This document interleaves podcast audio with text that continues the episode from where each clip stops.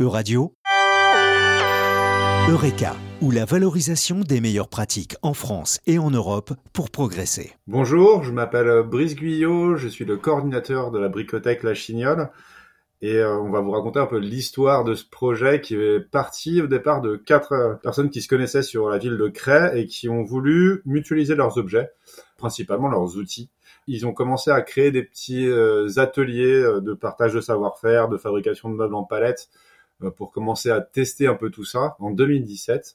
Après, on est tout un petit groupe à avoir rejoint le projet en 2019 et on a eu la chance de bénéficier en début 2020 de l'incubateur Ronalpia pendant 1 an qui nous a permis de penser ce projet beaucoup plus largement et d'en faire un modèle à la fois économique, social et solidaire sur notre territoire.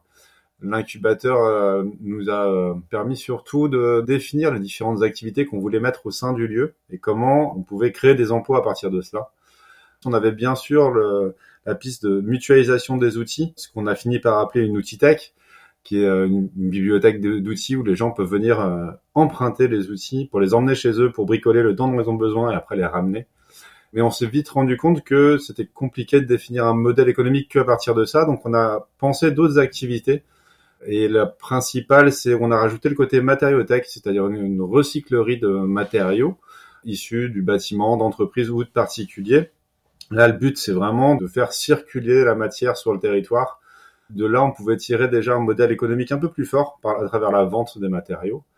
Et par-dessus ça, pour compléter l'initiative, on a souhaité rajouter un atelier partagé, à la fois pour que les gens puissent bricoler sur place, pour ceux qui n'avaient pas la place chez eux par exemple, donc qu'ils puissent utiliser nos outils mais aussi ici, et aussi pour pouvoir partager tout ce qui est savoir-faire. On a des ateliers d'initiation au bricolage, d'initiation à l'électricité, etc. C'est à partir de ce modèle hybride qu'on a pu lancer notre projet dans un lieu. On a eu la chance d'avoir un local qui était voisin de la recyclerie qui est déjà présente sur le territoire, qui était déjà bien identifiée, et qui appartenait à une des communautés de communes avec lesquelles on travaille. Et donc, cette collectivité nous a, en plus de ça, fait bénéficier d'un loyer très modéré pour nous aider dans le lancement d'activités. En plus de cela, on avait fait un choix fort, et ça, c'est aussi grâce à l'incubateur, de se dire on voulait tout de suite avoir des équipes opérationnelles, donc des salariés au sein de l'association. Pour pouvoir lancer ça, on est allé rechercher différents fonds. Il y a eu un appel à projet de la région dédié recyclerie et matériothèque qui est venu compléter le leader des fonds européens pour avoir des aides à la fois en fonctionnement et en investissement, que ce soit pour payer nos salariés au démarrage et aussi pour commencer à avoir un minimum d'infrastructures logistiques au sein du lieu. On a ouvert le lieu en mars 2017 et moi j'étais salarié dès le mois de mai 2021 et après on a une équipe complète à partir du 1er janvier 2022, c'est-à-dire on a 4 salariés sur place. Moi, donc, qui suis coordinateur, on a une responsable administrative et financière, une animatrice et une technicienne.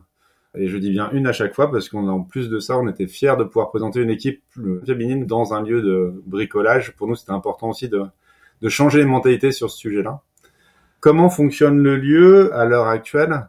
On a une obligation, même pour venir acheter des matériaux, d'adhérer au lieu. C'est un choix fort qu'on a fait parce qu'on veut sensibiliser les gens au fait que la vente des matériaux, ça vient cofinancer le reste des activités et permettre de garder des tarifs accessibles pour tous.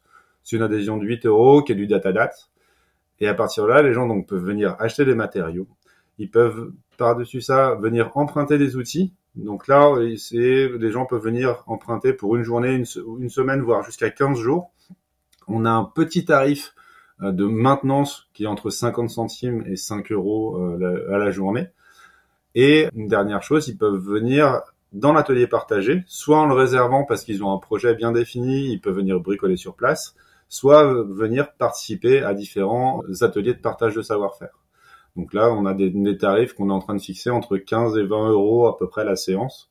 La plupart de nos tarifs, on veut qu'ils restent ajustables en fonction aussi des capacités des personnes à pouvoir se le payer. Et autour de ce projet-là, on a développé tout un réseau de partenaires. On a les collectivités, bien sûr. On a aussi des entreprises qui viennent nous donner des matériaux. On travaille aussi avec des centres sociaux. On allait faire des chantiers à l'extérieur, par exemple de fabrication. On allait fabriquer une table de pique-nique dans un quartier en bois de récupération avec les habitants du quartier. on travaille aussi avec tous les acteurs de l'économie circulaire. On a organisé au mois de novembre ce qu'on a appelé la fête de la récup. C'est-à-dire, on a organisé sur le lieu où on est les deux, la recyclerie, la matériothèque, la bricothèque l'un côté de l'autre. On a fait venir tous les acteurs de l'économie circulaire de territoire pour présenter ce qu'on faisait. Et il y a eu une grosse affluence. Les gens ont pu découvrir un peu tout ce qui peut se faire sur notre territoire. En parallèle de ça, on travaille aussi, on est administrateur de BioVallée, qui est une association de territoire où on est référent sur les questions d'économie circulaire. Donc là, on travaille en commission avec tous les acteurs du territoire pour définir un peu les besoins. On a beaucoup de projets à venir parce qu'il y a beaucoup d'enjeux à faire changer le système et les mentalités. Sur les questions d'identifier à peu près tous les matériaux qui peuvent être employables sur le territoire et après soit de créer des nouvelles filières, soit en tout cas de les faire mieux connaître celles qui existent déjà. Pour conclure, on peut vous donner un petit peu des chiffres. Nous, on a détourné en 2022 27 tonnes de matériaux. Et là, on a un objectif de détourner 50 tonnes de matériaux sur l'année pour 2023. C'était Eureka, ou la valorisation des meilleures pratiques en France et en Europe pour progresser. À retrouver également sur euradio.fr.